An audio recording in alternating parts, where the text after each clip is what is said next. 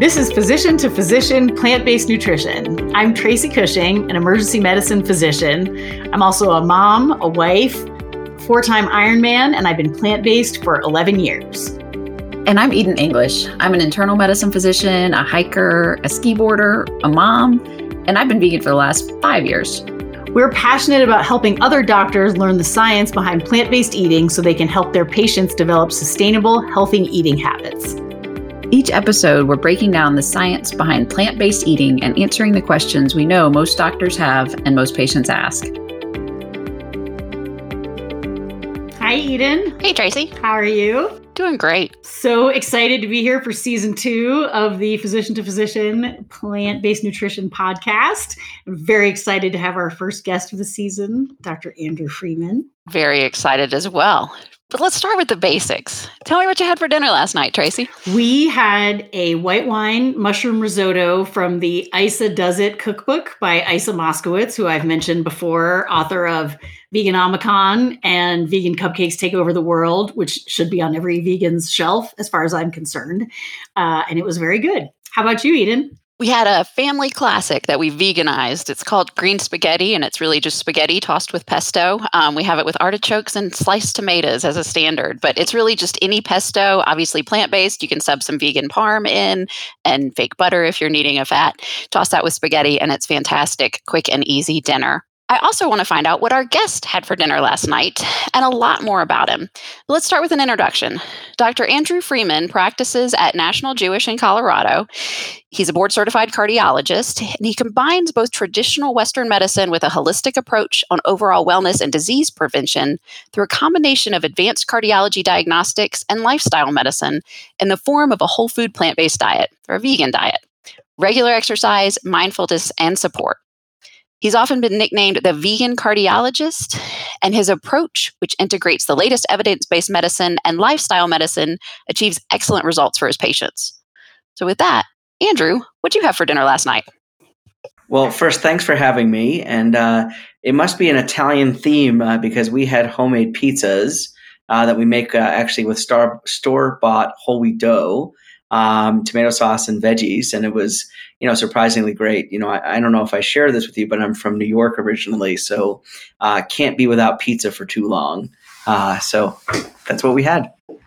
And while we're chatting about you, can you tell us a little bit about your vegan journey? How'd you end up going vegan? Yeah, well, so I think like most of us, when we went through training, you know, we sort of conformed, right? You couldn't be the outlying physician, the one with the strange dietary patterns or weird beliefs, if you will. Uh, so in my fellowship, I was in, um, in North Philadelphia, which uh, in a lot of ways is sort of an urban desert. And uh, what surrounded the hospital was a, a bunch of uh, greasy cheesesteak places, hamburger place, um, uh, a greasy Chinese food place, and the healthiest option was uh, Philadelphia hot pretzel. Um, so that's what we had. And, uh, you know, we very often would say to our patients things like, you know, you just had a heart attack, you're only in your 30s, you shouldn't eat any more cheesesteaks. And then, you know, we would all go eat cheesesteaks for lunch. So uh, finally came out to Denver to start practice uh, about 13 years ago. And, um, you know, for the first couple years, like everyone else, kind of threw meds at people, and nobody ever really got super better. Uh, they always got a little bit better. So I started really delving in a little bit into um, lifestyle. Uh, I started a program here in Denver, one of the very first sites in the country called Walk with a Doc, um, where we walk with our patients on a monthly basis. And one thing led to another where, you know, you can't be a, a walker exercise promoter and then eat poorly, right? That doesn't go very well. So um, I remember very vividly, this is, gosh, 11 years ago or so, uh, we were up with our family for one of our first family trips uh, in Colorado. We were up at Steamboat and uh, ate at a, a, greasy cheeseburger place uh, for dinner. And at the time, I was finishing up, uh, I think it was the China study. Uh, and then after that, I was vegan ever since. literally read the data, and, and there I was. And I said, this is crazy. I don't know how I didn't learn any of this in fellowship. I don't know how I didn't learn any of this in medical school. I should say I went to medical school in Buffalo, New York, home of the Buffalo Wing, um, and this other stuff called beef on weck and custard, um, which uh, really poisoned the vast majority of people. Uh, but anyway, Um, you know, and grew up in New York eating very traditional, you know, seven inches of, uh, you know, pastrami on a sandwich and three inches of cream cheese on a bagel and a piece of pizza weighed five pounds. Uh, and I never really understood why all of my friends' parents were having heart attacks, cancer, or even dying uh, until I finally added all this stuff up and realized, my goodness, it's our lifestyle. It is so very poor. We eat like kings and queens. We never move, and people get sick. And so I finally put all this together. And then in Steamboat, right after I finished my last book uh, on the topic, I decided I had to do this myself, and I did. And within uh, a couple of weeks, literally, I had dropped maybe in the range of 30 pounds, redid my life insurance physical, and got a rebate check in the mail. And I'm like, this is amazing. Uh, and started doing it with my patients. And the results have been extraordinary. For the first time in my career, I started to see cure, right? I'd see disease go into remission, heart disease, um, you know, risk factors drop, diabetes go away, blood pressure normalize, obesity resolve, um, autoimmune disease go away. Like things that you never could think would be possible were possible. Uh, my colleagues all thought I was strange as could be. I could vividly remember my uh, Department of Medicine chair at the time when I started telling him that I was going to walk with my patients. He thought it was entertaining. And then uh, he would, you know, sometimes in the entire Department of Medicine meeting, call me out and comment on what I thought about the food or what I was eating or whatever it may be. And now um, we're much more mainstream than ever before, which is starting to become nice. Uh, but I get to say that I've been doing it longer than anyone, which is always also nice. Um, but bottom line is the results are extraordinary. And, um, you know, I, I, wish I would have learned this much earlier in my career.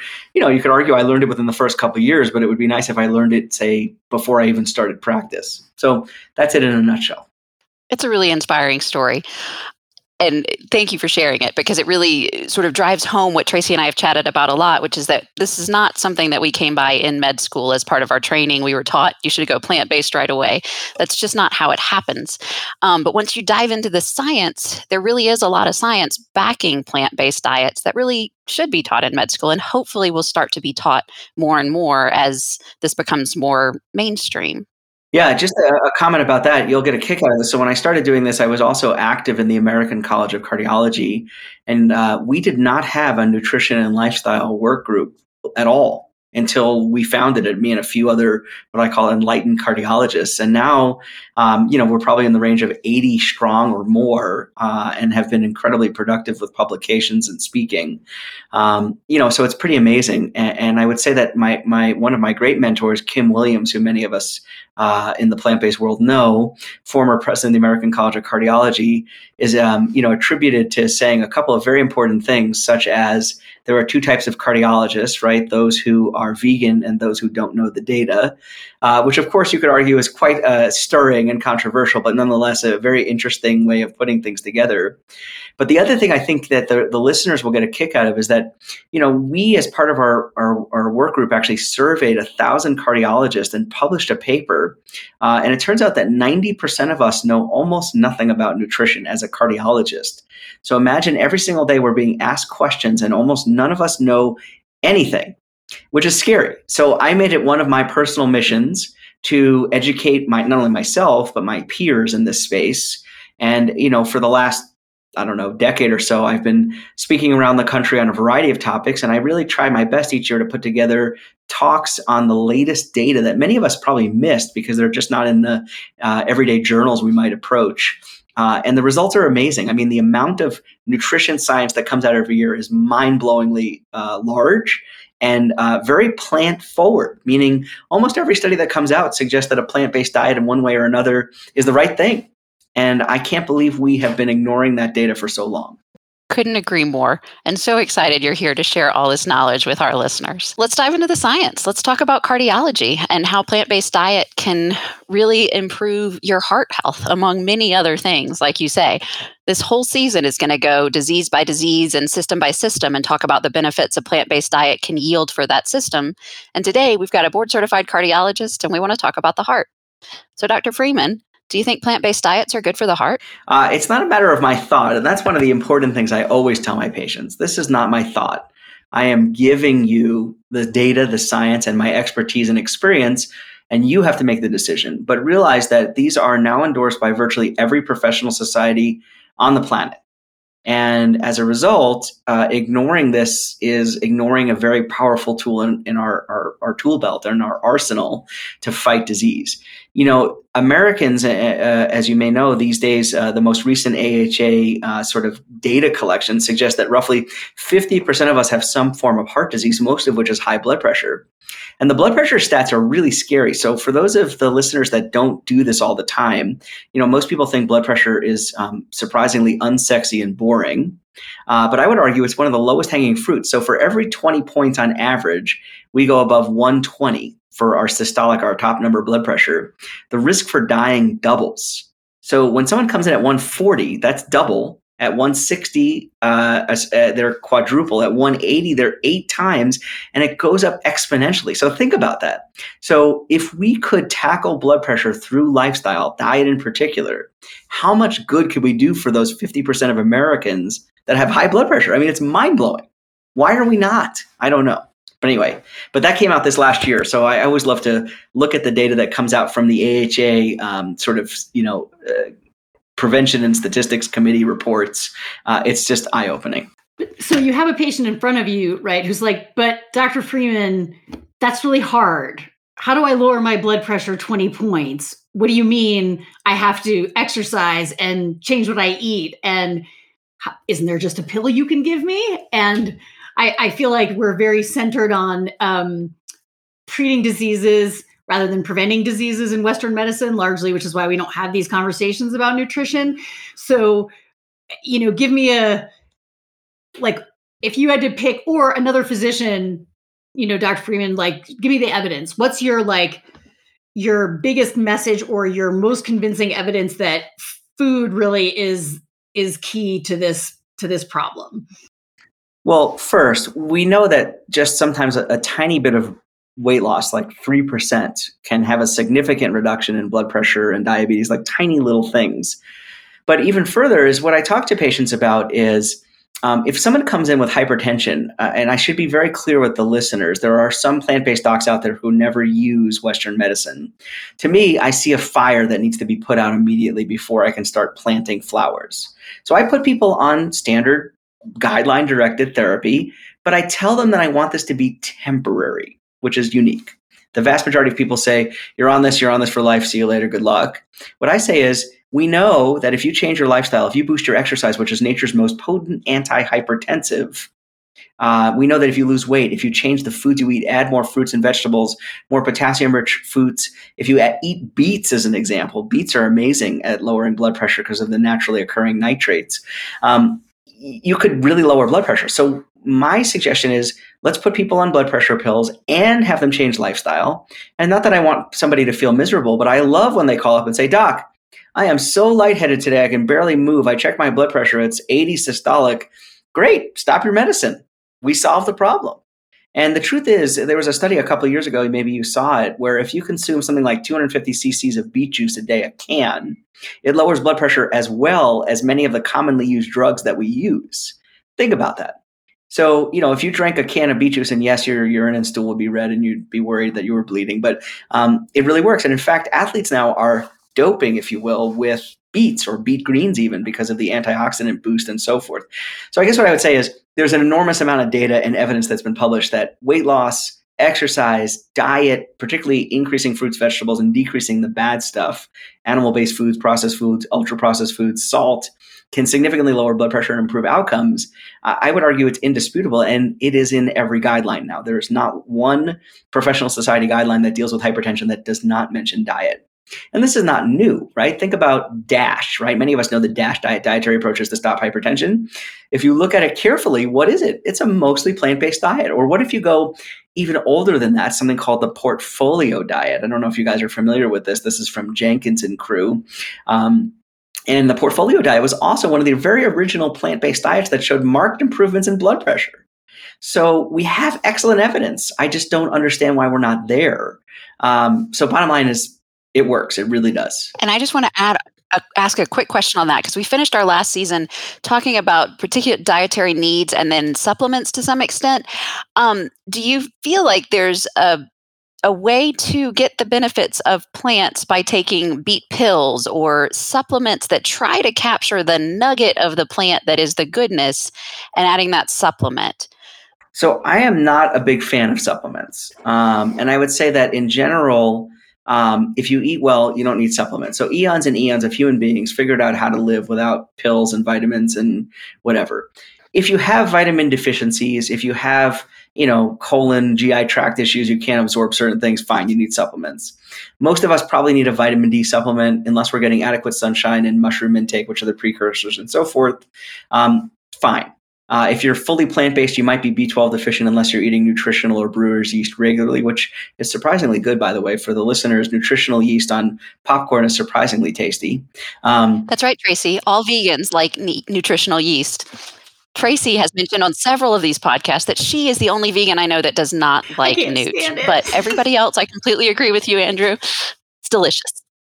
You can try brewer's yeast, but I don't think it tastes that good. But nonetheless, um, you know, the reason our, our foods are also very, very clean these days. And so some of the naturally occurring yeasts are probably just not there.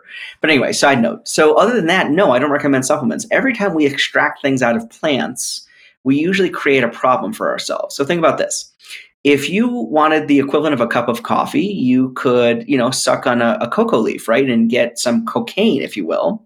But if you hyper concentrate it, it kills you right? Or eh, if you think about oils, which are highly controversial in the plant based world, but the truth is, if you take a teeny tiny little seed like a canola seed or whatever it is, and you extract out huge quantities of oil with incredibly high pressure and heat, this is a, a, defeating the, the mechanism that is there to prevent the body from being exposed directly to high fat content all of a sudden by itself without it being in the matrix of the plant. So there's something about the matrix of the plant that does something to the way we absorb food. So for instance, I could, you know, eat fructose, right? And, you know, drink it and my blood sugar would spike and so forth. Or if I eat a strawberry, my blood sugar probably won't spike because of the high fiber content that prevents it. So I think when we extract things out of plants, we are missing a lot of the things that we don't even fully understand. It turns out that even chewing has a, an effect, especially with greens, with saliva and so forth, which is why we don't recommend mouthwash uh, for many people anymore because it kills that bacteria that produces some of the benefit. So chewing your greens actually does something more than just swallowing a green pill. You know, everyone's crazy about turmeric these days well, go out for Indian food or have a curry and eat it in your food. It's actually much cheaper and way tastier.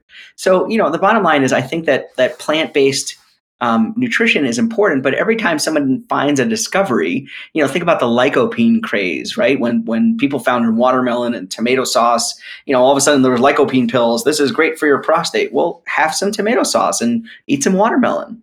Um, you know, so I, I think in short, I'm not a big fan of supplements, but again, there are cases when they are needed. And you did send us some particular studies and some presentations that you've done, which were wonderful. So I just wanted to ask you a couple of questions. Can you tell us more about the Cardia study with getting people to start earlier, having some big benefits? Well, so it's not just the Cardia study, but it turns out that there are benefits even in when when in, we're in utero to what our mom eats uh, in terms of what our food preferences are later in life. So there's this whole concept now of primordial prevention, right? Which is before the disease could ever manifest, where we learn how to eat better. And there's been a lot of studies actually on uh, in utero, um, uh, you know, uh, exposures, if you will, to plant-based foods. But I guess what I would say is the earlier we start in eating this way, the, the more compound interest, if you will, develops. So, you know, kind of like with your bank, right? If you put money away earlier and it grows over time and it becomes exponential, the health benefits of eating well earlier in life become exponential. And the quicker and sooner we do that, the better. It's sort of like if you smoke one cigarette, it probably won't kill you. But if you smoke hundreds and hundreds over many years, it probably will. Uh, and the same thing is, you know, if you eat a piece of bacon today, you're probably not going to die tomorrow. I mean, I guess you could, but you probably won't. Um, you know, but there's a latency period where the sort of cancer effect is developing, if you will. So, in short, I tell people, uh, not just based on this Cardia study, but others, that the earlier you can go plant based, the quicker you can go plant based, the better approach. Now, I get this question a lot, and you guys probably do too. Well, doc, I'm 80 years old. Why does it matter? So, uh, the truth is, or people say, well, I'd rather, I'd rather, you know, enjoy my life. So the truth is, the likelihood of dying from a heart attack these days is probably some of the lowest it's ever been. But the likelihood of significant disability is very high. So I say, do you want to be Grandpa Joe or Grandma Jane, or you know, who's drooling in the corner, corner, or do you want to be dancing at your great grandkid's wedding? Do you want to enjoy life to its fullest? I mean, think about the American curse. We work hard our whole lives, and when we get ready to retire, what do we look forward to? Heart attacks, strokes, dementia, erectile dysfunction. I mean, it just sounds like an awful way to retire. So let's change it. And the earlier we make these changes, the more vitality, the better life quality we have. And at the end of the day, you could have all the money in the world, but without your health, there's nothing to, to do with it. So I tell people no matter what the science shows, the better your health is, the longer your health is, uh, good, the better quality of life you're going to have.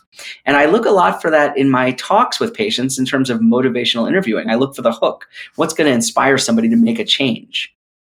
And use those to your advantage. That is what makes people change their behavior. I love that. I mean, in primary care, I'm the same thing, always trying to find ways to motivate people to change.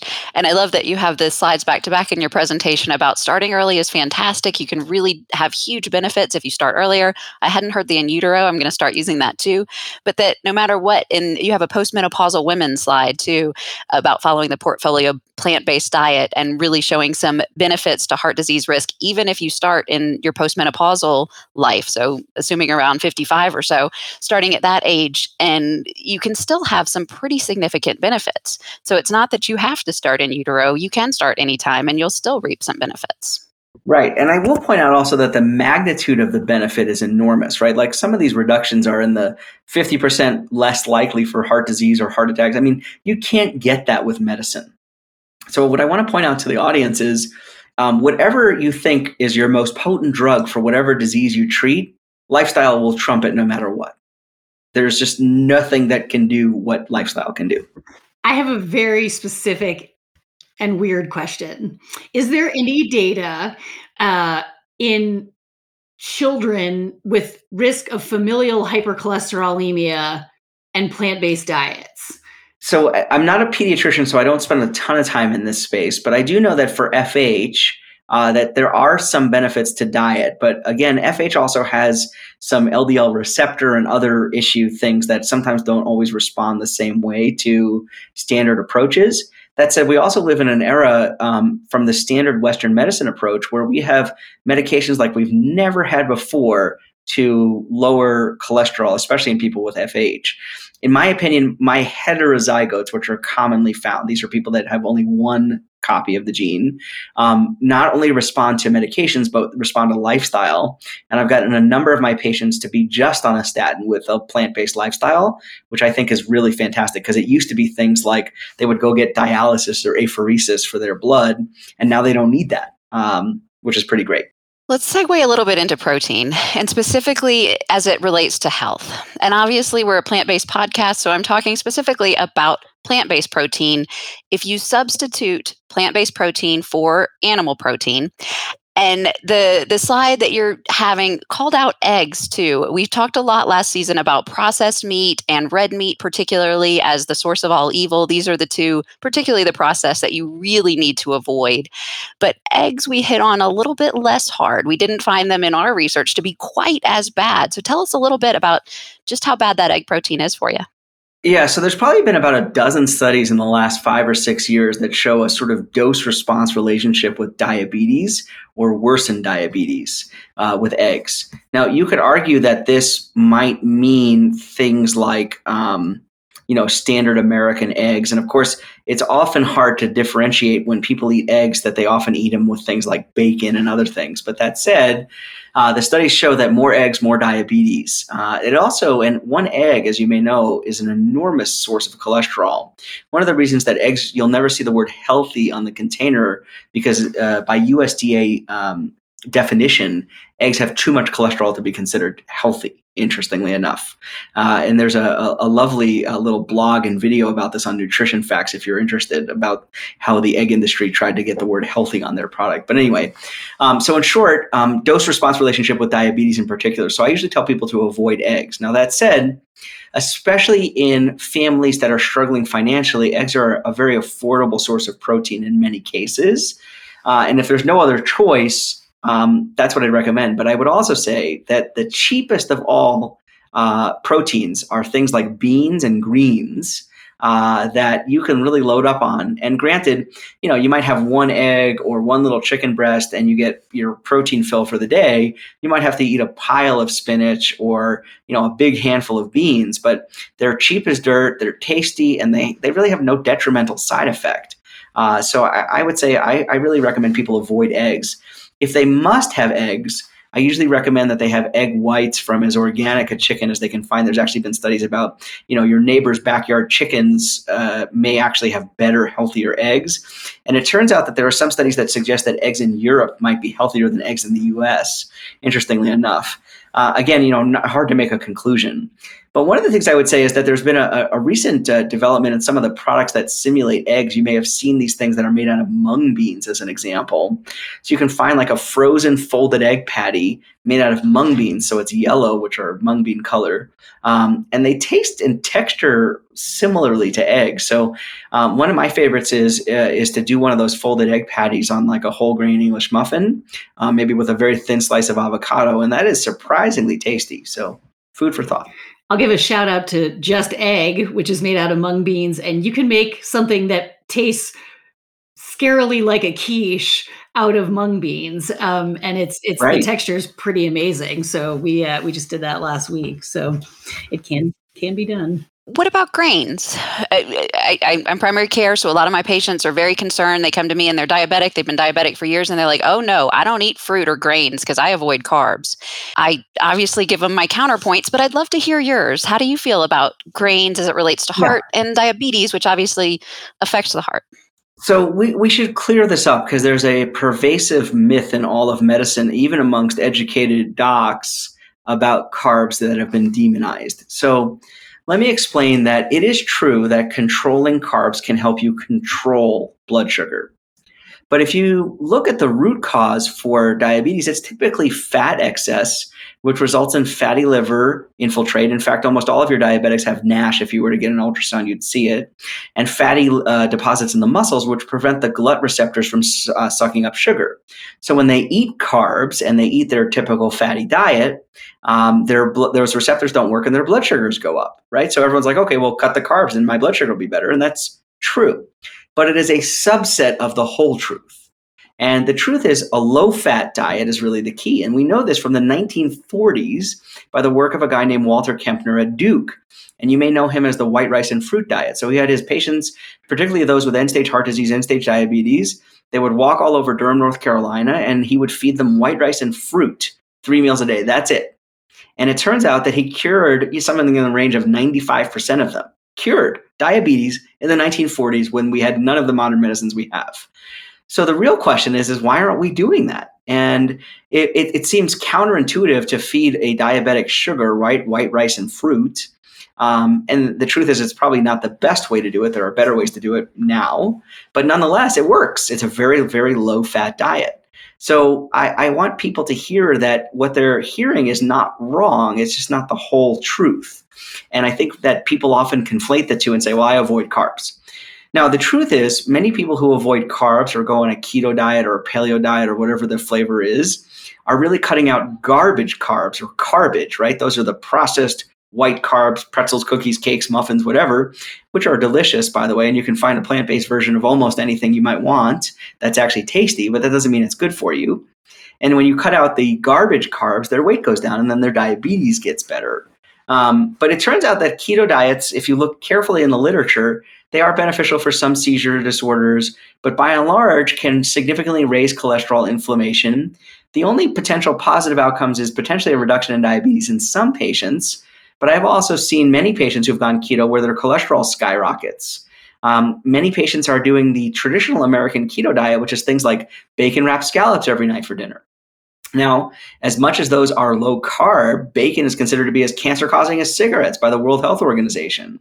So if you watch Nutrition Facts or what Michael Greger says, he'll say, well, that means skinnier coffins, right? So people are losing weight, but they're dying. Uh, so I guess what I would say is I'm very, very cautious about um, carbs, making sure that people understand that they should eat the complex, minimally processed carbs, things like beans, uh, things like brown rice, uh, and legumes in particular, I think are pretty fantastic. And they really are superfoods and they're so cheap. And just touching on meat again, because like I said, Tracy and I spent a lot of time last season demonizing red meat and processed red meat, rightfully, because there's a ton of literature that really supports just how bad they are for you. But what are what are your top takes on that? When patients are telling you, you know, Dr. Freeman, I'm just not sure that I'm willing to give up bacon and sausage. Do you have ways that you can convince them? Um, well, especially in my former smokers, I say, well, do you smoke any cigarettes? And they're like, no, I quit those. I said, okay, well, why'd you quit those? Oh, because they are cancer causing. I said, so you quit cigarettes, but you're eating bacon. Maybe you should start smoking again. And they just look at me like, oh, you know, I, I'll never forget one day I was joking with our CEO in our hospital. I've been trying to get them to remove bacon from our cafeteria. Now, I have gotten plant based foods added, which is great, but I can't get rid of the bacon. So I said, well, maybe we should add the cigarette machines back in. Um, so I think people understand the risk of cancer and they understand it's not me saying that it's cancer, but the World Health Organization. Um, but there are some patients who say, you know what, doc, I can never be fully plant based. Okay, fine. Do your best. Get as close as you can. Uh, there's a couple of books you may have seen, like Vegan Before Six, right? So you eat breakfast and lunch uh, that are vegan, and then dinner is a sensible plant forward type of a meal. Uh, but I think first, from a health area, we know that meat eating is associated with all sorts of bad health outcomes from cancer to heart disease. And then our planet, if we all ate even fish as an example, the way the professional societies recommended, there wouldn't be a single fish left in the ocean. And uh, we're also getting PCBs, dioxins, heavy metals, organophosphates, microplastics, nuclear fallout, things that I don't try to consume regularly. Um, and so the question is, how do you get people to see that? And a lot of people say, well, I don't care about the environment. I don't recycle and whatever. But at the end of the day, our health is intimately connected to the environment. If our, if our planet is unhealthy, we don't have a place to live. So people are starting to see the connections between how they eat and the effect on the planet. And I encourage the readers to take a look at the Lancet Eat Commission, which talks all about planetary health, which is really eye opening. And there's also been um, reports in the New England Journal and a number of the top medical journals across the world about how plant-based diets um, affect environment, which of course is integrally important to our lives. But from that, we know that just um, not only is meat production loaded with all of the toxins I just described, um, but if you were to ever look into how your meat gets to your plate, it would be eye-opening. And one of the things I say to my patients is, okay, fine. I want you to watch Forks Over Knives. I want you to watch Eating You Alive. I want you to watch a bunch of these movies and see what you think. But if that doesn't do it for you, there's one on this list that I did not add, but I want you to watch Earthlings. That's narrated by Joaquin Phoenix. And I will tell you that this movie is so disturbing because the truth hurts so much that even eating popcorn while you watch this might bother you. And when they watch that movie, many of them really become interested in being plant based because it does just, it, the truth hurts. And I think figuring out if it's not ethics, if it's not the environment, if it's not your personal health, I don't know what motivates people. It's got to be one of those, right? Um, and so usually that's what I talk about. And then for those that are not willing, I say, fine, eat fish, but have maybe a half a piece of fish once every week or two uh, and give up everything else. And some people are willing to do that. So, to that point, healthcare is a huge emitter of carbon dioxide and all other manner of badness as an industry. And there seems to be a movement within the industry to fix that, which is amazing, and the greening of healthcare. And every time I go to a lecture or I hear about it, it stops at the front door to the cafeteria. And when I ask what changes they are making to their cafeteria food in their hospital, it's either crickets or well I mean, come on now. We don't want to go too far. Um, and there's there's all this resistance. And so I'm wondering if you have any any thoughts or insights or you know uh, comments on how we as physicians can advocate for serving better food in hospitals. We all have to band together and say, remember that what what is served in the hospitals, we have to eat too. Um, and so it's important that we band together on this. But I would say the more times people say things, the more times someone takes a leadership role, great. Remember that your cafeteria, your hospital inpatient, um, you know, kitchen has the ability to serve a plant-based meal that's actually not that bad if it's willing. So one of the things we did was we started an intensive cardiac rehab, which is based on Ornish, and as a result, we would have patients in the hospital, and we made a plant-based menu, um, which is not hard to do. But remember, at the end of the day, figuring out how to talk to administrators, which is not a skill many physicians have, is tricky. But look at the mission of your hospital. No matter what hospital you work in, if you look at the mission, it's more along the lines of whether it's with you know a religious undertone or not. We want to help people. We want to serve the underserved. We want to improve the health of society. Okay, hospitals are places of healing. Serving soda, diet soda, shouldn't be in a hospital. Serving cancer causing substances in a hospital that's trying to treat cancer does not make sense. Now the problem is is that many places, and my hospital is not immune to this, uh, think that the the cafeteria and the dining services are a profit center, and if they get rid of all of the usual stuff, nobody will eat there. Now that may be true, but I would also tell you that if that's what they're captive to, that's what's available, they probably will still eat it. And if it's done well and it's tasty, who's going to know? So if I served out cauliflower tacos and told you they were tacos and didn't say anything else, and you ate them, and you're like, God, these are delicious. Great. It's an opportunity uh, to get people to understand why this is so important. And isn't it nice to stand behind a mission in a place that you work in and feel good about it? And and why are we not? So the bottom line is, I think that first, take a look at some of the papers that have come out with my name on them. You'll see them about hospital food. It is easy to appeal to administration if you appeal to the mission, you show them that their cost is minimal, um, and it will increase the diversity of offerings. The nice thing about plant based foods is that they are naturally kosher, halal, uh, gluten free, they can easily be made, right? So they fit all these things. And hospitals now are big into diversity and inclusion. So, bingo, you just said two keywords diversity and inclusion. Uh, and um, you talked about no significant cost, foods we already have being inclusive. These are just lovely things that hospitals are striving for. So figure out how to weave your message into a place that makes sense. And then further, if you said you have 200 people in the Department of Medicine and all of them have signed a petition saying that they want a plant based option every day, how do you say no to that? So, you know, I think there are ways to do it. And I think um, you know what we did with the Ornish program is we showed them how intensive cardiac rehab uh, could be uh, a way to create a tr- traditional loss leader, right? Cardiac rehab usually does not make money into at least neutral, if not mildly profit bearing. And at the same time, we created these waves of wellness throughout the institution where people said, oh, well, there's already an intensive cardiac rehab. We should have a plant based menu. Um, but that said, I think hospitals have a long way to go. But many hospitals have added things like salad bars uh, now, if we could only get rid of the pictures of ranch dressing and all that other stuff that are everywhere, but we're making progress. You can usually usually find oatmeal in most hospitals, which is great. So you know you can usually find soy milk or almond milk or one of those non-dairy milks. Um, hospitals have coffee and tea, uh, so there are ways to do it. Um, it just takes a it takes it takes a village. I did want to ask about one other slide you had, the vegan versus med, because I get this a lot too. Well, I'm going to go Mediterranean. I'm not willing to go all the way. And eh, Mediterranean, I mean, I'm going to go ahead and bias the conversation because to me, Mediterranean is great. If you're sticking to it, it's better than standard American by a long shot, but it, it has a lot more wiggle room with exactly how much fish, exactly how often you can have meat, eggs, or anything else. But, but what's your take on it? Do you recommend eh, Mediterranean is just as good as vegan? It's fine? So first, just from a data standpoint, if you look at the Predimed trial, the uh, the cardiovascular outcome was carried by stroke.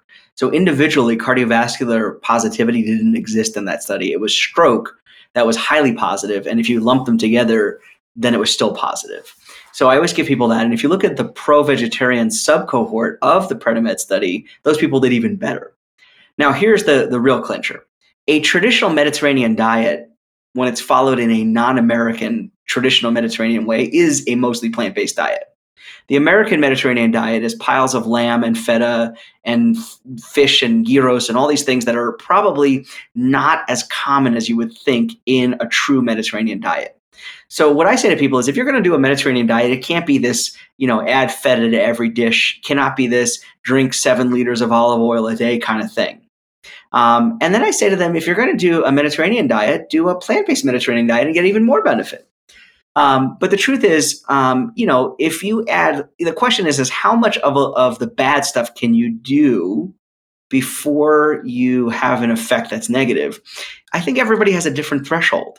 And that's why I tell people when they eat this way, it's a hedge against your genes right? We all know people who can drink out of the fryer and smoke a carton of cigarettes and live to be 110. But you don't know you're that person until you get there, right? So this is a hedge against your genetics, your environment, whatever, to improve health outcomes. And so when you eat this way, your hope is that down the road there's a payoff. Now, you may not have a payoff. You could be a vegan elite marathon runner and get hit by a bus just like anyone else, right? That's an awful thing to think about, but it's true. Uh, so, how do we get people motivated to make these changes? It's really to look not so much at, well, I can have this much feta cheese and this much lamb and I want to be Mediterranean, but rather, what do you want to do in life? You know, and most people that I take care of these days are probably in their 70s at the minimum. They're always talking about their grandkids, their great grandkids, all the things they want to do, the places they want to visit.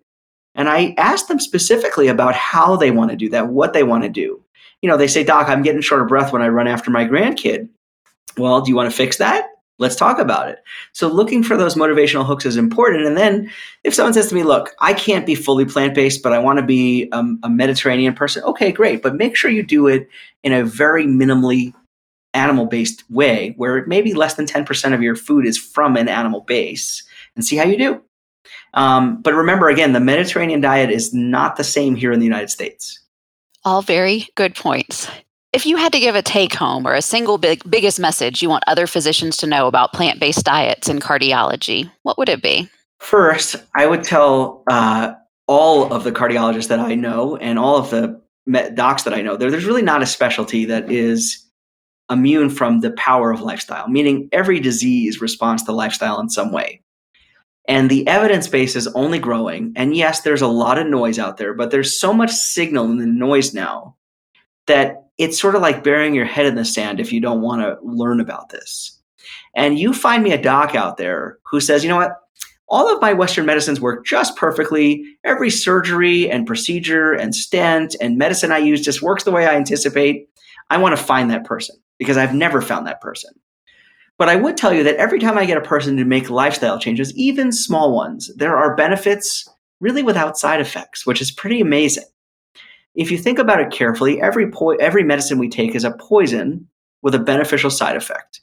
And we're trying our best to minimize the poison and maximize the beneficial side effect.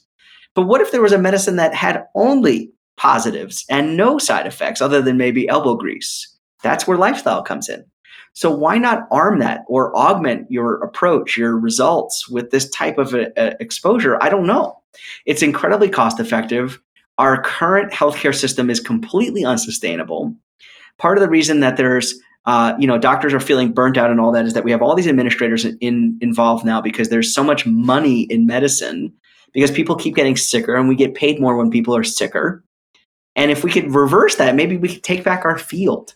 So it's time that we make these changes for our future profession, for our professional satisfaction. I have never personally felt more satisfied than when I see a patient get better with less doctoring, which I know sounds counterintuitive, less doctoring and less medicine, but it is so gratifying to say, you know what? I help that person on their journey. I change their health trajectory. And when they're 119 and traveling the planet, I sure hope they'll send me a postcard or whatever we have in that time. So, you know, in short, my goal is really for people to hear that there is an enormous, enormous evidence base that they probably know little about. And as much as it's nowhere near as sexy as the latest, you know, implantable percutaneous stent and whatever, uh, and valve, um, you know, it's incredibly powerful and it's cheap and it's effective. And I think those are the magic words we all need to hear. Very well said. Thank you very much. We really appreciate you coming today. Tracy, did you have any more questions before we let Andrew go? No, I just want to say thank you so much for that summation. And I, I really hope there are some med students out there listening um, and some younger doctors that are going to take this message and start earlier in their careers using this information because I really think many of us came to it quite a bit later. And I, I hope that we're bringing this message to the the younger generation of physicians so that they can create their practices around disease prevention rather than disease treatment. I think that's um, the ideal. So, really, really appreciate you being here. Um, and thank you so much for coming. My pleasure. For those that are interested, you can find more information uh, about Walk with a Doc at walkwithadoc.org. And then the chapter I run is denver.walkwithadoc.org. Uh, on the National Jewish website, you can find the Transitioning to Plant Based Support Group that's done virtually and it's open to all. Uh, so find out information there. Uh, and then if you want to find me on Twitter, I am not the most active social media person, uh, but I'm at HeartCureDoc. And other than that, that's it. This is Tracy and Eden signing off. Less meat means less disease. Go have a happy plant based day.